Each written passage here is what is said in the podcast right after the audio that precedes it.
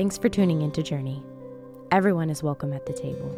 We are a community being shaped by Jesus, experiencing and practicing humility, curiosity, belonging, and generosity. We hope to be a people who embrace the way of Jesus by listening first, speaking second, loving freely, and giving generously. Good morning, everybody. Go ahead and grab a seat if you would. We're delighted you're here. My name is Mike. Welcome to our community, particularly if you're new or if you're online. Welcome. Oh, thank you to this very talented table and chair team. Well done, ladies and gentlemen. Hey, um, one of the things that we do um, every week is that we leave room at the end of the service uh, for people to kind of respond to what it is that God's doing or what it is they're hearing. That's better, Cam. That's better. Now, if you don't know Cam, Cam's got a backstory, all right, the size of Montana. The backstory is that Cam showed up the first day. First day, Cam showed up. And he sits, what, right here or right there? And he sits in the front row with this, okay? Do you see this? The Reformation Study Bible, ladies and gentlemen. Now, we all know that Bible size is related to the size of God's love for you. And so we could not help but comment. All right? So I didn't know it was his first Sunday, so I bring him up to show off the Bible, and he's like, hey, it's my first week. And we're like, oh, we'll never see you again. I'm sorry. Cam has returned, but he usually he's been sitting in the back row lately, and I've been giving him, and I wonder why, right? I don't know why he would sit in the back row. But welcome, welcome home. Welcome home, Cam. Anyway, they make medication for this, I know. Um, now, so anyway, one of the things that we do uh, that is super important to us at the end of the service is we, we leave room for us to bodily respond. And, and we do that because we're sort of cramped in here. We can only do that in a few ways. But we pray, we carry each other's burdens, we take communion, we give, um, all of those things kind of in stations around the room. And uh, the, there are people, there are pieces of paper at the stations. People will write down prayer requests. And my goodness, those are incredibly powerful. And this last week, they were just so heavy. So we didn't want to read any particulars, but we wanted to pray for the categories of things that our community is wrestling with. So we're going to do a call and response prayer. I'm going to read the petition, and then you're going to say, Lord, hear our prayer. All right, let's practice that together. Ready? Lord, hear our prayer. Mean it. Lord, hear our prayer. Ready? One more time. Lord, hear our prayer. All right, so however you want to say that, that's how we're going to go. All right? Sarah, go ahead. For those who need provision, we ask that you would meet their need. Lord, hear our prayer. For those afflicted with cancer, we pray for healing and perseverance. Lord, hear our prayer. For those who fight addiction, we pray for wholeness and grace. Lord, hear our prayer. For those with hearts of stone, we pray that you would give them hearts of flesh. Lord, hear our prayer. For those who are angry and tempted to retaliate in anger, we ask for holy disruption to that pattern. Lord, hear our prayer. For those who are broken and lonely, we ask for community and comfort. Lord, hear our prayer. For those who are anxious and depressed, we ask for hope and relief. Lord, hear our prayer. For those who are tempted to self harm, we ask that you would remind them of their worth. Lord, hear our prayer. And so, Father, we take a moment to recognize that the amount of pain that sits in this room is immeasurable. Lord, we come um,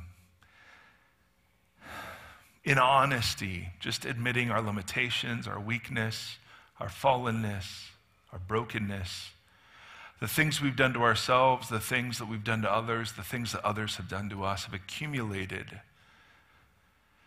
and for some, Lord, we carry a great burden. And so, Father, we pray that you would meet with us and draw near to the brokenhearted.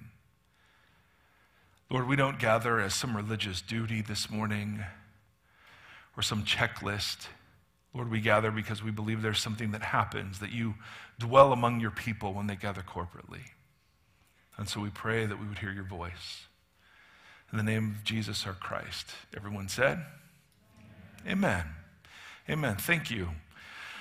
So this morning we're going to continue on.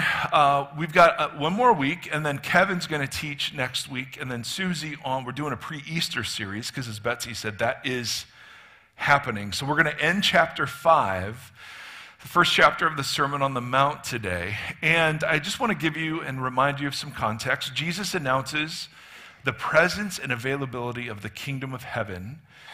The kingdom of heaven is a public social reality that um, people are invited to uh, enact loyalty towards.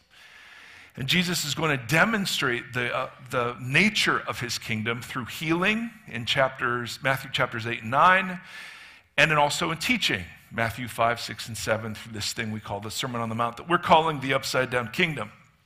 Now, Jesus is in the, towards the end of illustrating the difference between the rightness of the scribes and Pharisees and the rightness and justice of the kingdom as Jesus comes as the Torah's definitive interpreter. He is revealing the heart of the Father. One of the things that was true about the rightness of the scribes and Pharisees was that it was focused on externals. It was enough just to not murder. But Jesus says, no, no, we, we in, in my kingdom, we deal with anger and contempt. The old rightness was it's, not, not, it's just enough to not commit adultery of the body. But Jesus says, no, no, no, we deal with coveting and adultery in the heart. It's not just enough to avoid God's name and oaths. We deal with using religious language to manipulate each other and so on. Last week, we met Something that was very true um, in the ancient world, even more so than today, but it still kind of echoes throughout our world. And it's called just the law of reciprocity. Sarah, if you'd put that up. And it just simply meant you treat people the way they treat you. So if someone loves you, you love them. If they hate you, you hate them. If they give to you, only give to people who can repay. Honor those who can repay you in honoring you harm those who harm you. And Jesus introduced the law of reciprocity has two sides to it. The one side is negative. If someone harms you, you have the right to harm them back. And Jesus, as we saw last week, introduces the idea of creative goodness. Instead of competing with evildoers in evil, we respond not as doormats or not passively, but as people who, who are ingenious in, in offering creative goodness back for evil.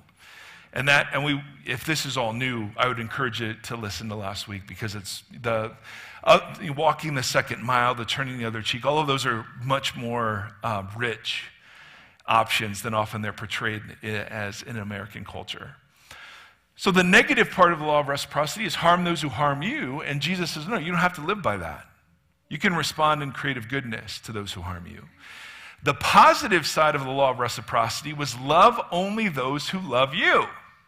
And Jesus shockingly is going to call that into question.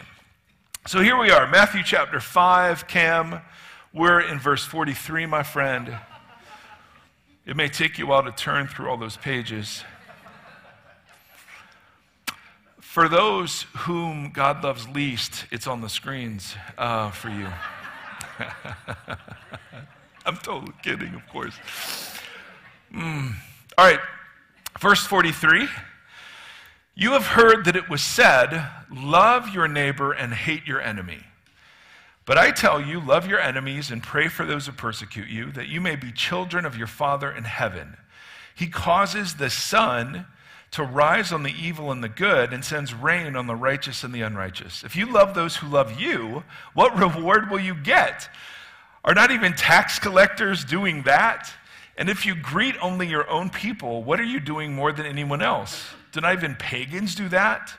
Be perfect, therefore, as your heavenly Father is perfect.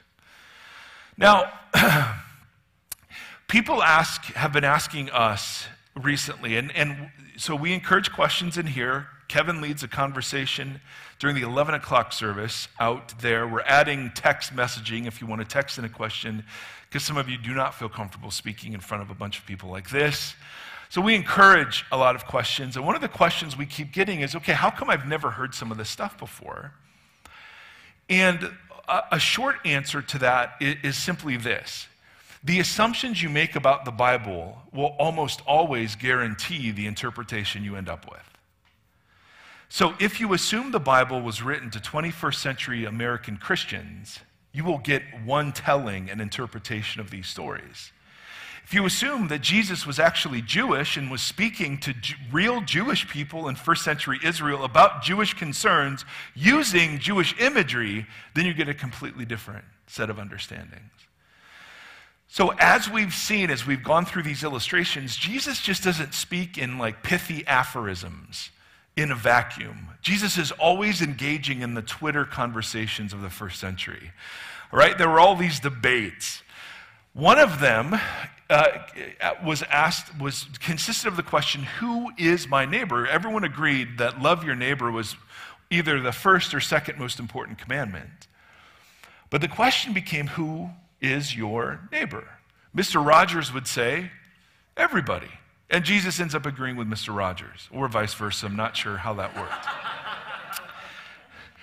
But for the rabbis of the day, there was legit debate. Jesus even gets asked, remember, before the parable of the Good Samaritan.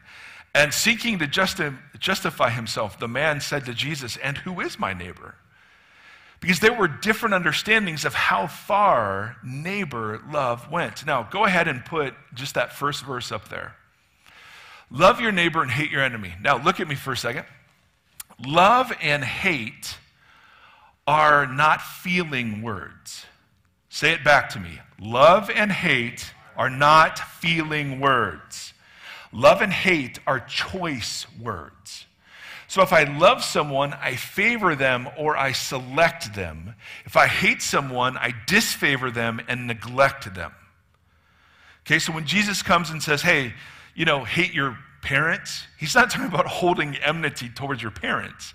He's saying, if you have to choose between following your parents or following me, choose me. This is so important. In the Bible, love is not something you fall in and out of. Love is not affection. Love is not an emotional response.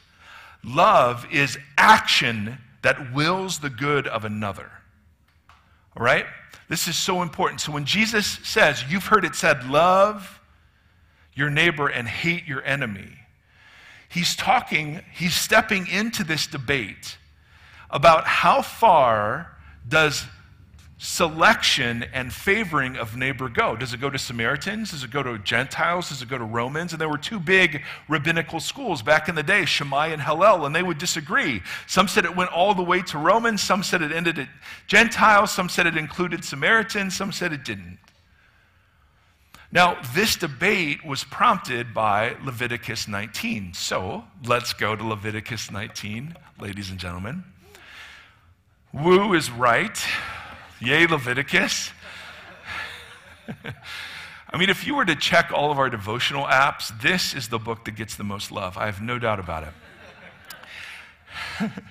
Do not seek revenge or bear a grudge against anyone among your people but love your neighbor as yourself. Now, here's the direct command to love your neighbor. Now, notice who in this verse is your neighbor. Do not seek revenge or bear a grudge against anyone among your. So, who's your neighbor? Your people. Who are your people? Fellow Jews, correct? So, and, and not only this, but if we back up a little bit in Leviticus 19, you see this same understanding. Do not pervert justice, do not show partiality to the poor or favoritism to the great, but judge your neighbor fairly. The implication is your neighbor is your people. Next. Do not go about spreading slander among your people. Next.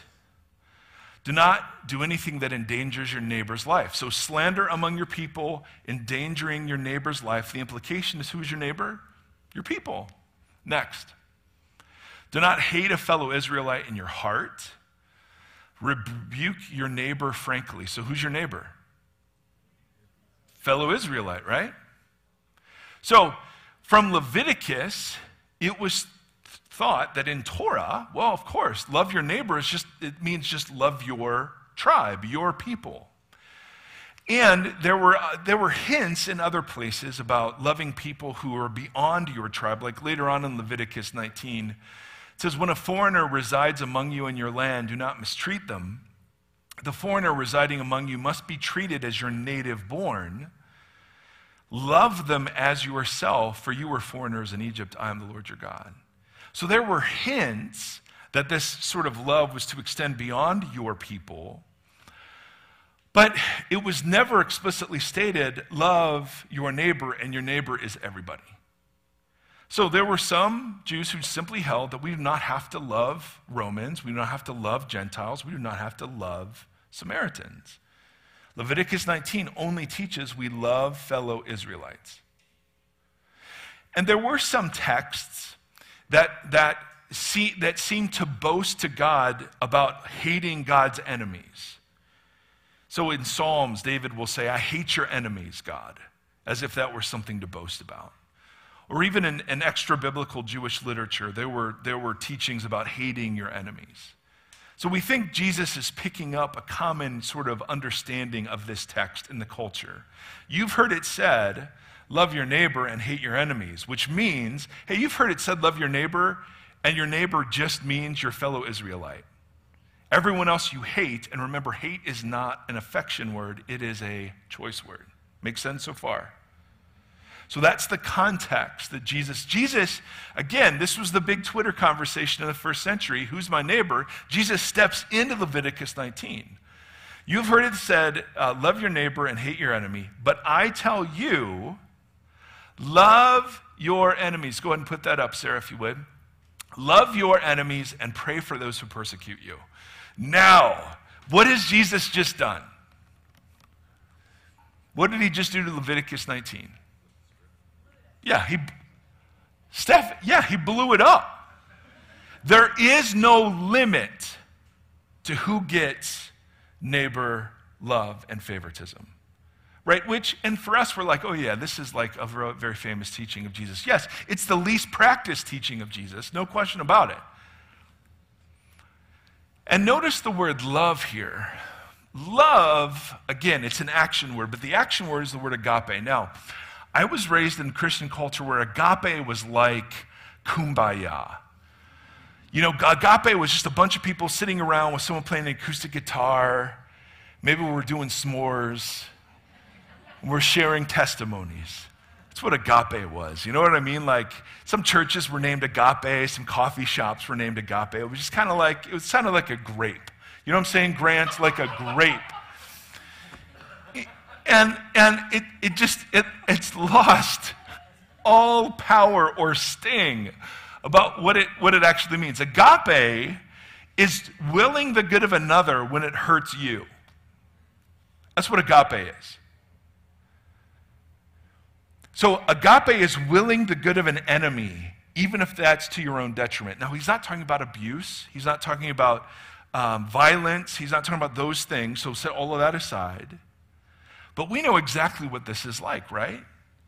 I mean, in America, we're discipled to find human enemies to hate. I mean, that's what talk radio does. That's what social media is right? I mean, if you immerse yourself in Fox or CNN or whatever, it's just the airing of constant grievance. It just feeds your grievance mechanism. To, we are discipled to believe that this person over there is the enemy. And if they would just be dealt with, then the kingdom could move forward as I see it. Right? And Jesus calls this dramatically into question. I tell you, love your enemies. So agape isn't warm feelings. I don't, ha- I don't imagine that he was telling the Jewish people, hey, have warm feelings towards the Romans. Right? So is he talking about warm feelings? Absolutely not. He's talking about enacted, um, an embodied action that is for the blessing and good of another. And the example he gives here is that of prayer. So, love your enemies and pray for those who persecute you are held in parallel. It's saying the same thing twice.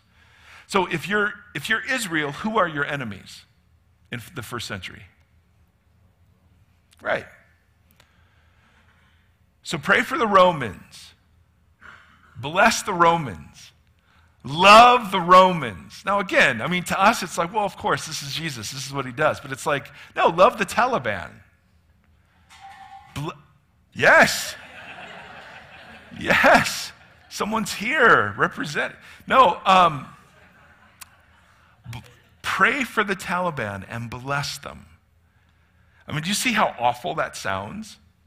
Particularly if they were beheading Americans and Christians, you'd be like, there's no. No, absolutely not. So, this isn't some theoretical hallmark like, hey guys, let's just have warm feelings for the people we cannot stand. This is, no, no, no. The old rightness was it's, it's fine to not choose and neglect your enemy. Now, the new rightness is we're not allowed to have enemies at all. Oh my goodness.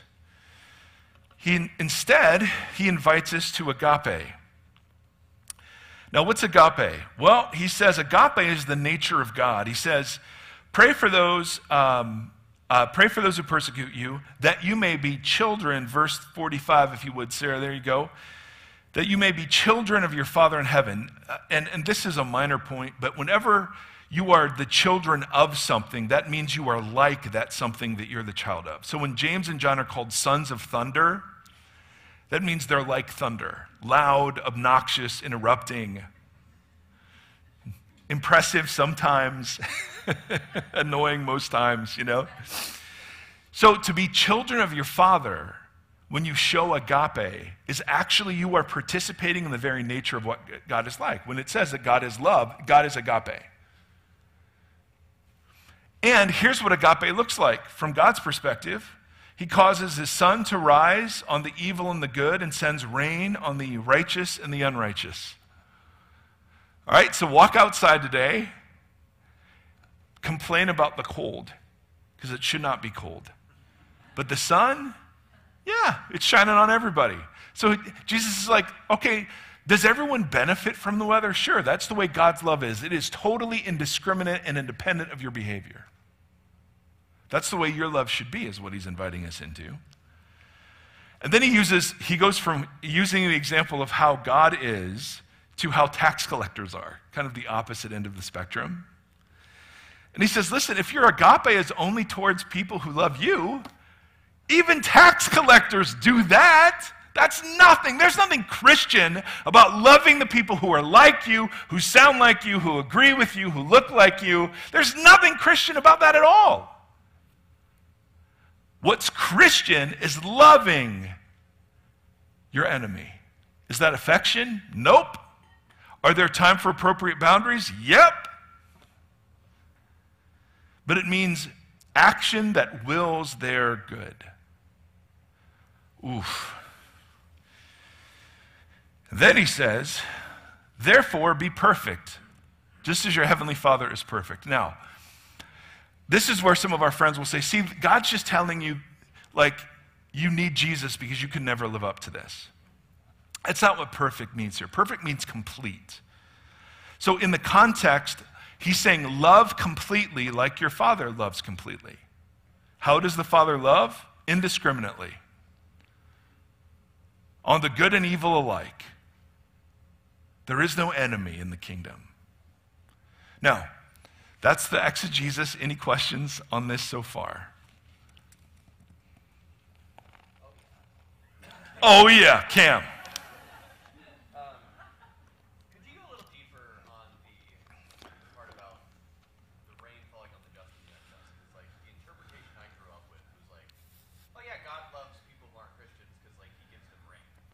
Right. And like that was it. Right. Right.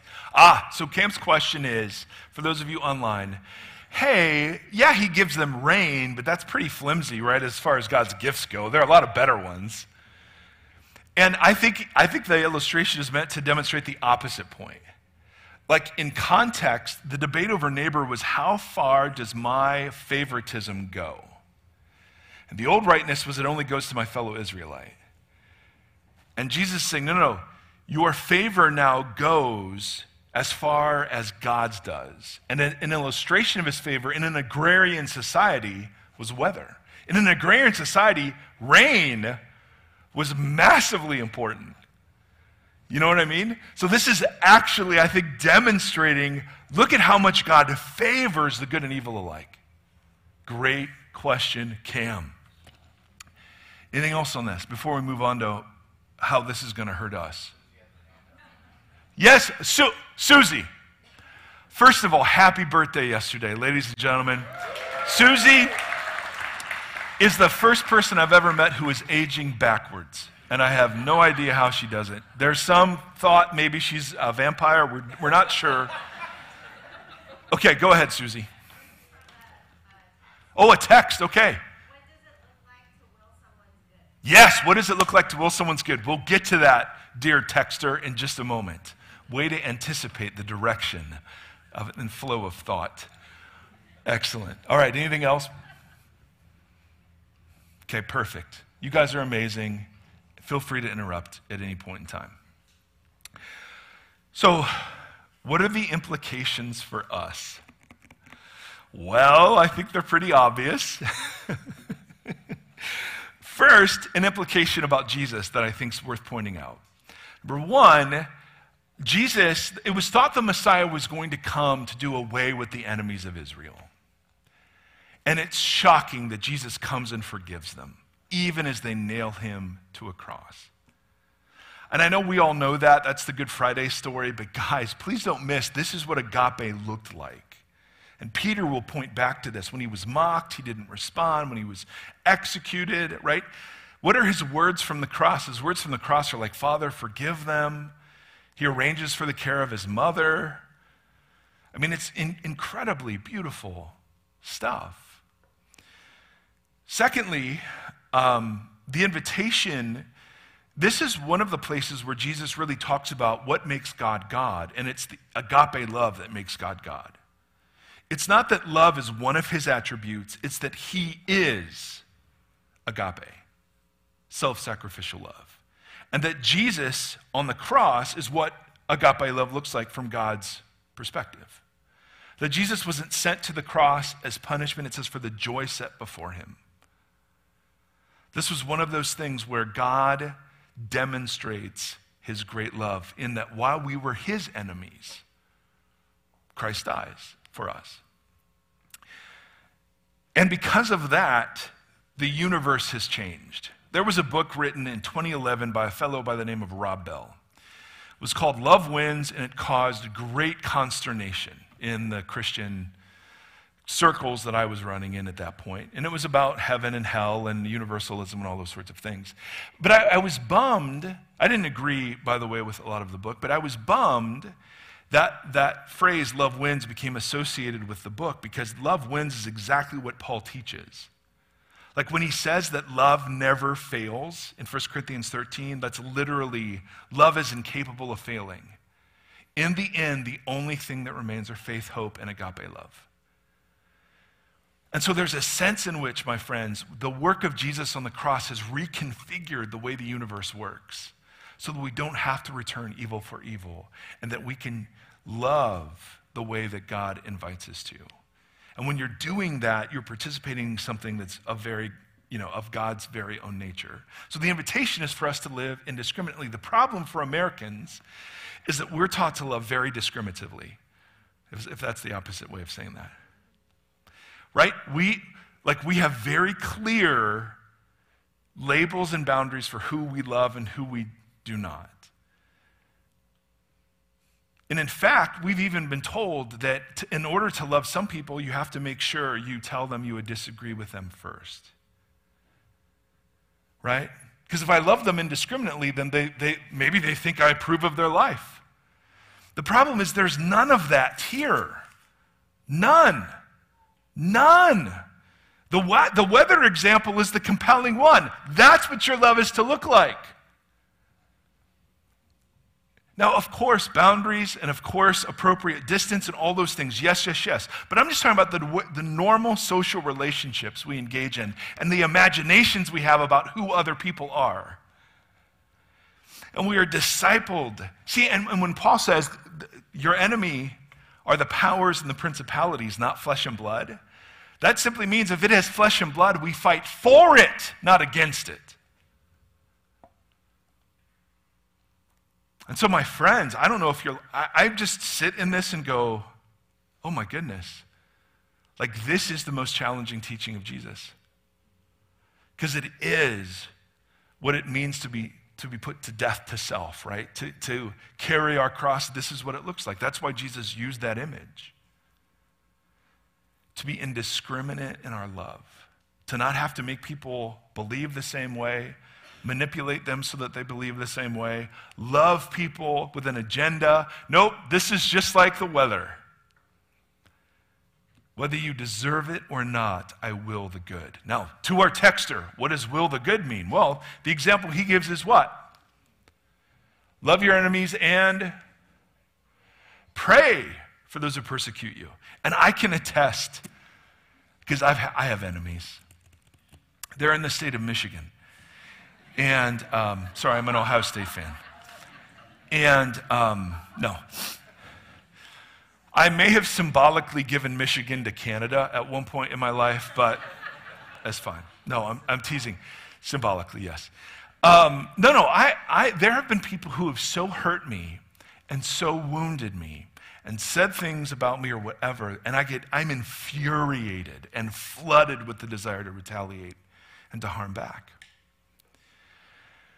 And it drags, it's like dragging my feet to go before God and pray blessing by name over those people.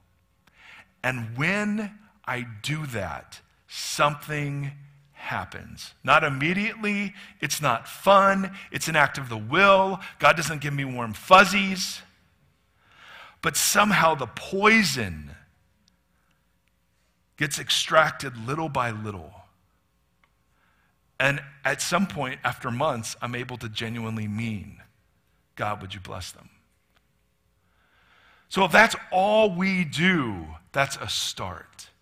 So you're sitting there watching the news, and here comes a public figure you can't stand Joe, Donald.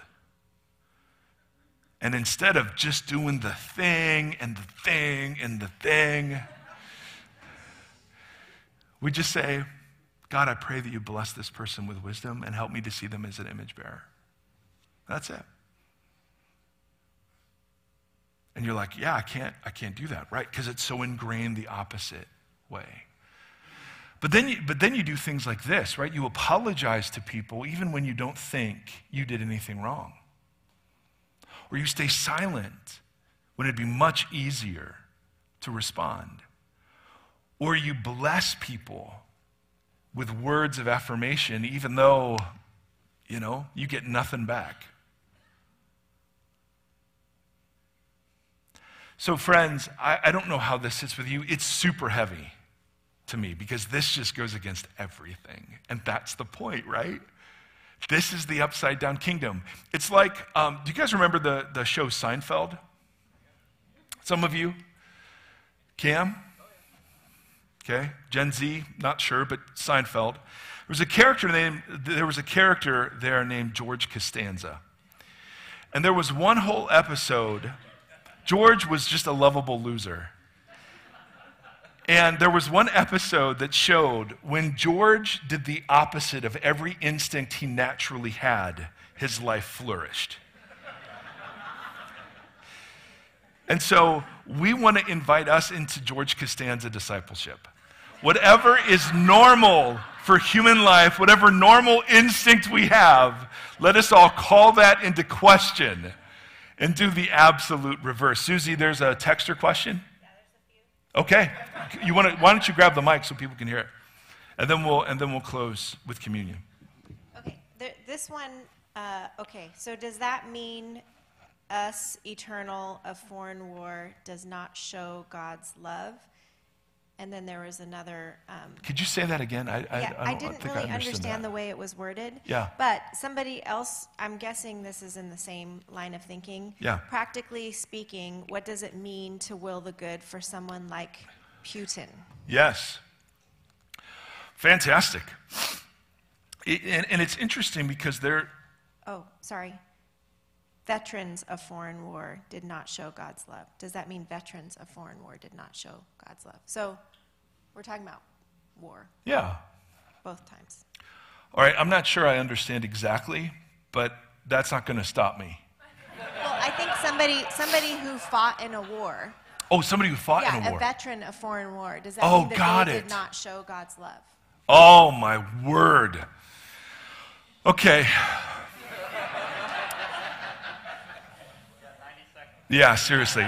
First of all, first of all, if, if you're here or you're online and you're a veteran, I have no idea what it is that you've been through. I have no possible way to understand what it is that you've seen and experienced.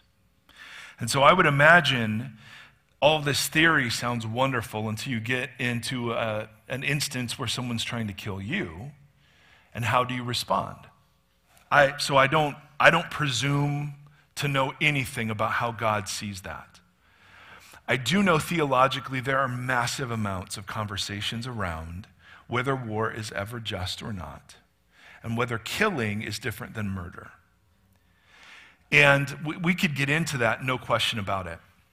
Um, uh, but I don't know that, I mean, to, to get into it would take us massively. I mean, it would, it would be 10, 20 minutes easy. There's a book that Preston Sprinkle wrote. That's his name, Preston Sprinkle. And he wrote a book called Fight, just that title. And it is, it is looking at the, the issue of nonviolence in the Bible. Was Jesus a pacifist? Is, uh, you know, Yahweh doesn't seem to be. Jesus, though, seems to interrupt that sort of pattern. And so, how do we understand all of that? I mean, that so I would recommend to start there, or we could do a whole teaching on it. Um, how do we understand um, war? I think the Bible teaches that God never does evil, ever. So I don't attribute things like war or cancer to God at all. I think that is not God's will for human life. I think the invitation of God for us is to imitate his love. The problem is, in, in the Bible, particularly in the Old Testament law, we see God dealing in the real muck of human life, not just the ideal. And so I can't imagine if we were invaded, how I would respond to defend my home, my family, if someone broke into our house, all of those things I'm still very much on process in. This is not my view, or this is not Journey's view. My, my view is that uh, I think violence is always wrong and not God's will, but sometimes in a fallen world it's necessary to restrain evil. So that's my personal take, and I'm so up in the air on that. Great, great, man, great question. What if? Thank you. what if you can love people, but you have a hard time with loving yourself? Oh my goodness. Yeah.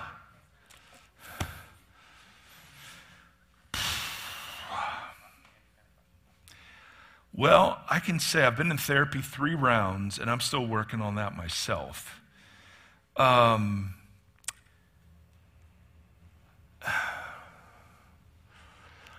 for me, for me personally, understanding um, that Christian is an identity before it's a set of behaviors has been really important. When, when, when Paul in Ephesians takes three chapters to affirm, here's your identity in Christ, and then he says, let us live up to the calling you've already received. That's like learning to be married. You get married before you know what it is to be a husband or wife. Married people, would you agree? And then the rest of your married life is learning to be what's already true of you. And so I think those of us who struggle with self worth or self image, we're in the middle of that very normal process of having things said about us that haven't pierced the internal world yet. Why? Because our cultural conditioning in, the old fle- in our old flesh or family of origin, coaches, whatever it is, those things get in there and are resilient. And so I think immersion in the scriptures and prayer, I think participation in a church, I think uh, find a good therapist, I think spiritual direction, all of those are healthy practices for those of us who are still on the road of believing the things that Jesus and Paul say that are true about us. So I think that is a wonderful question.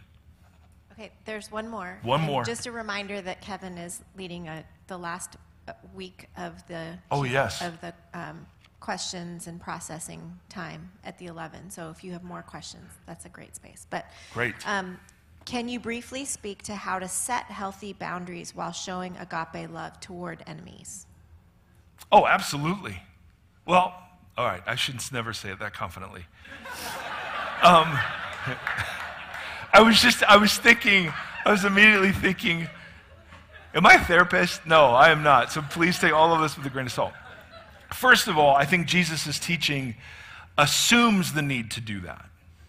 Okay? So I think the need for healthy boundaries is super, super important. Jesus is not inviting us to be harmed in order to love people. When I say we love others to our detriment, I mean things like allowing another to get praise when we think we deserve it, not backstabbing somebody when we have the opportunity to gossip about them. That, that feels like a small death to us, right? That, those are the things I'm talking about. For me, um, boundaries, we have this phrase we use in my house called polite but distant. And agape means I don't harm if I have the opportunity to harm, and if I have the opportunity to do good, I do. It doesn't mean that I'm necessarily pursuing in ways that violate those boundaries opportunities that could put me at risk. Does that make sense? That's a lot of what last week was, too. Absolutely, a lot of it. The creative goodness does not mean we're doormats or that we're staying in situations that are harmful for the sake of loving our enemy. No, no, no, no, no, no. Jesus is never inviting you to stay in situations where you're being harmed. So take those situations off the table and let's just talk about normal workplace, school life where we can't stand other people and, and you know, maliciously talk about them or backstab them at any time or make sure that other people know how awful they are. There's an instance of loving your enemy right? Or let, us take it, let's take it a step further to say, um, well, you have the opportunity to do something nice for somebody who can't repay you. Yeah, now that's like the Father in heaven, right? Because old reciprocities only do those good things for people who can repay. No, no, no. The new rightness and justice of Jesus is doing those for people who cannot. Do you have one more? Okay. Hey, you're running. Susie, Um, you have the text phone. So Which- as many as you want to do. Which takes precedence, loving our own or loving enemies? If we're supposed to embody the sacrifice of Jesus in loving those that are far from us and even our enemies, at what cost? Is it possible to do damage then to others, unloving activity, in parentheses, as we seek to love our enemies? It becomes easier to numb ourselves to any greater sacrificial move of love when we are responsible for others. Oh my goodness. Yes. What wonderful. Okay. That read the first part of that question again, just the first sentence. Which takes precedence, loving our own or loving enemies? Now, what does that sound like? Who's my neighbor? I mean, that's the exact question. That is the, that's why I was smiling. We're like, perfect, you nailed it. And the Jews were split on this because remember, they were held captive by a terrorist organization, the Roman army. So, guys, yes, there are loopholes, but few. And I'm not saying the questioner is asking for loophole, not at all. Of course, we and even um, you know Timothy will say things like, uh, "If you do not provide for your own family, you are worse than an unbeliever." I mean, yes, of course. The issue is getting rid of the enemy mechanism in our brains altogether. Now, I do have fidelity to my family that trumps fidelity to people in other situations. So, if I'm putting my family at risk in order to love another, I might reconsider that option. But, and I think this was hinted at, often I can use my love of family as a way to not love an enemy or love another. Right? And, and, and we just see this all the time where, in um, at least in the, some of the Christian circles I run in, love of family can get you out of anything, any obligation. And so we want to both sides that a little bit. On the one hand, we want to say, no, no, no, no, no, no, no, of course, don't put your family in jeopardy if, if um, no, that's not what agape love looks like. But there's also, at least for me, I don't know about you, but an excuse thing that can come up too, where I can so elevate my fidelity to my family that I simply will not love anyone beyond that. And that is precisely the issue Jesus is addressing. Good Lord. All right, I'm done. I'm going home. I'm not, we're not doing 11 o'clock service. Brothers and sisters, look, it is the greatest joy of my life to have these sorts of conversations with you. You just have no idea how great it is. Don't put your coat on, Cam. We're not leaving. It is not cold in here, Cam. It is not cold. It is not cold. Do you see this? And that was me sitting. And if you're provoked right now, perfect. That's what Jesus is doing to get us out of the old ruts, to invite us into George Costanza ness, to question everything that is just the normal reaction. Yes, may there be a pause. Every time we just go to do what's automatic, he's calling automatic into question. And the invitation is that this isn't burdensome, it's actually liberating. And for some of us, we just don't buy that that's true. And that's part of discipleship too.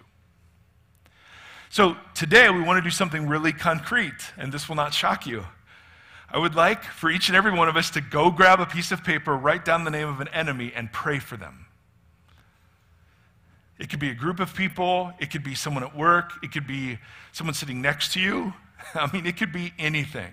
You don't have to write last names or identifying features, or you could just write, you know, God, you know. And then, so I want you to grab a piece of paper, write a name, and then grab communion and come back to your seat. Leave the piece of paper there. And then I want you to take communion, asking God to love, again, not affection, but to love that person the way that God has demonstrated his love towards us. And I know it sounds absolutely ridiculous, and for some that'll be super hard. Pick a lesser enemy then. But we all got them. So, does that make sense? You guys are amazing, really. It's an honor to be a part of this community. This is the kind of stuff we'd rather just skip over, but it is the core of human life.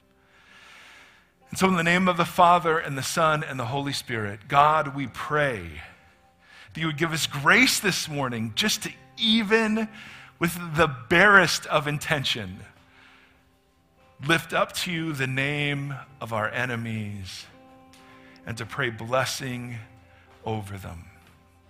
May you rid us of the poison and help us to refurbish the enemy making machines of our culture so that we are people who gradually love indiscriminately like the Father.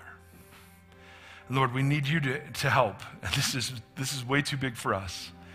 But this morning, God, we just open ourselves up to the possibility that this is what it looks like to be fully human. And for those who are deeply wounded by another and super conflicted, God, draw near to them. That this is not being reconciled with this person, this is not opening yourself up to further harm with this person. This is dealing with the stuff that corrodes our inner world. So, to that end, Jesus, would you bless us and receive us now? In the name of our Christ, amen.